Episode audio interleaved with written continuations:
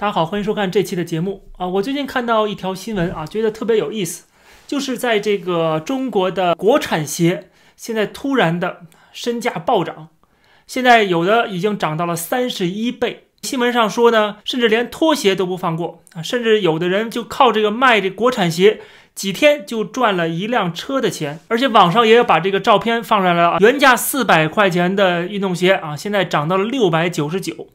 还有就是原价3200的鞋涨到了3600，将近3700啊，这还算是少的。而且到了周末，李宁店的这个线下店啊，可以说是人山人海，大家都在排队疯狂的购买这个国产运动鞋，以此呢来表示自己多么的爱国啊，力挺新疆棉啊！他们不挺新疆人，只挺新疆棉。甚至在一个 APP 上面，李宁韦德之道4全明星银白款的这个鞋售价，大家看到了，原价1499，售价高达48889啊，真敢标价！当然了，现在是有价无市啊。还有一个韦德之道7啊，这个产品呢是原价1699，上涨17倍啊，标价是29999。然后我们再来看安踏哆啦 A 梦的这个联名休闲版的这个鞋，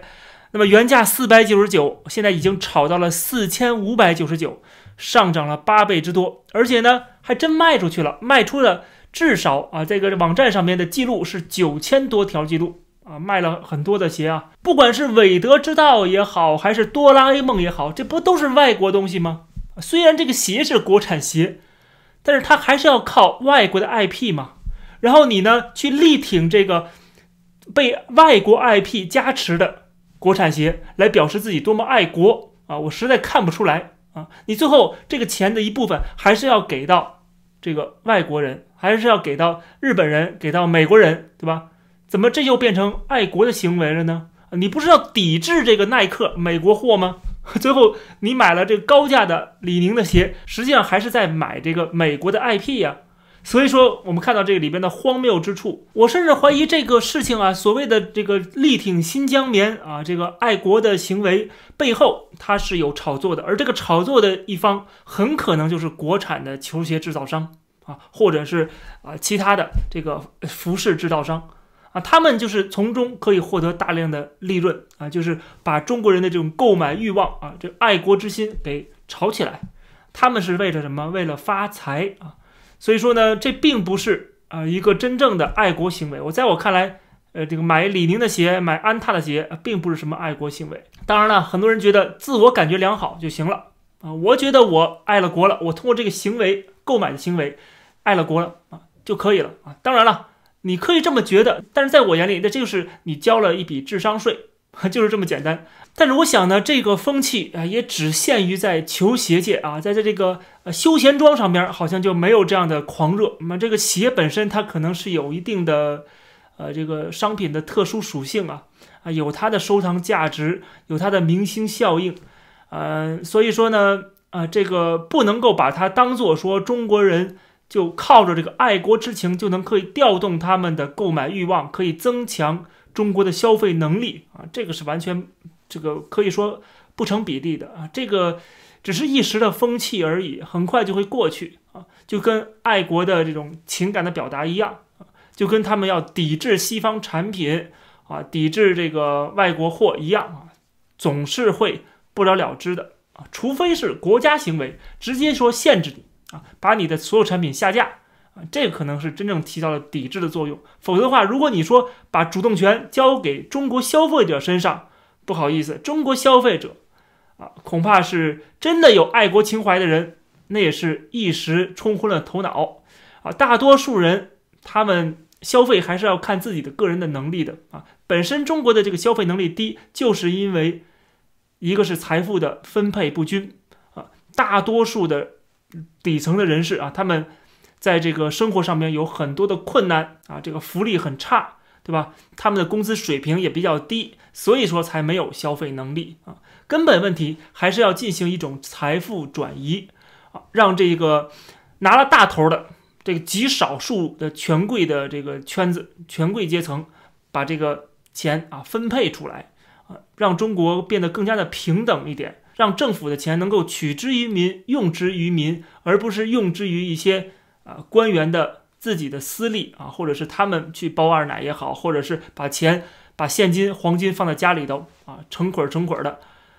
只要能够做到这一点，实际上就不愁中国人没有消费能力啊。谁不想购物呢？谁不想过更好的生活呢？所以说，中国今天的经济最大的困境，一方面是这个消费低迷啊，另外一方面呢，就是制造业的这个现在已经是全面的受到打击啊，产业链转移。所以说，在我看来呢，中国的经济是没有什么出路的啊，我是坚决不看好的。当然了，很多人又说了，你唱衰这么多年，怎么没有崩溃啊？我一直在讲说，过去我没有唱衰过。我在3年前、2年前，我还在中国工作，还在中国赚钱，我没有唱衰中国。我说唱衰中国不会到中国，回到中国去工作，对吧？去挣钱。所以说呢，真正唱衰也就这2年的事儿。所以说不要着急啊，我没有唱衰20年啊，然后一直都被打脸。我是这2年才开始发现这个整个经济的状况已经是每况愈下了，而且没有什么太多的这个翻转的可能性。所以说我才开始提出这个警告。那么在过去这个2-3年实际上我的很多的预测都验证了，而且这个中国的经济的这个变化也是朝着我之前的判断的方向在一步一步的往前走。那么很快我们会看到，用不了几年时间就会看到中国经济的真的这种全面的停滞和溃败啊，我不说是崩溃，因为崩溃似乎是一个就是一秒钟之间一夜之间发生的事情，并不是这样啊。中国的经济不会说一夜之间突然怎么样啊，因为它这体制本身跟这个西方的这种资本主义的市场经济还是有很大差别的，但是它会陷入一种停滞、低迷这种溃败的状态啊，也就是我之前说过的，是在崩溃的边缘徘徊啊，而且是长期保持这样的一个颓废的这样的一个泄了气的皮球一样的那种感觉。那么未来很可能会就是这样子的情况。其实在今天已经开始看到了很多的征兆，再加上还有很多的这个黑天鹅呀、灰犀牛的这种事件很可能会出现，这都是我们必须要警惕的。这也是为什么我在2-3年前就已经在公众号上发文章说，大家要想方设法的把钱转移到国外去，自己的身份要弄到一个外国身份，自己的这个钱要放在外国的银行账户里。如果放在今天，我还是会这样的警告这样的呼吁。当然了，这个你们这么做了这个逃离了中国，对吧？可能不会被这个卷入这个漩涡这个损失少一点，也不会分我钱，对不对？但是我觉得这是我的想法，我要通过我做的节目来分享给大家。那这期的节目就跟大家先聊到这儿，感谢大家收看，欢迎点击订阅这个频道，我们下期节目再见。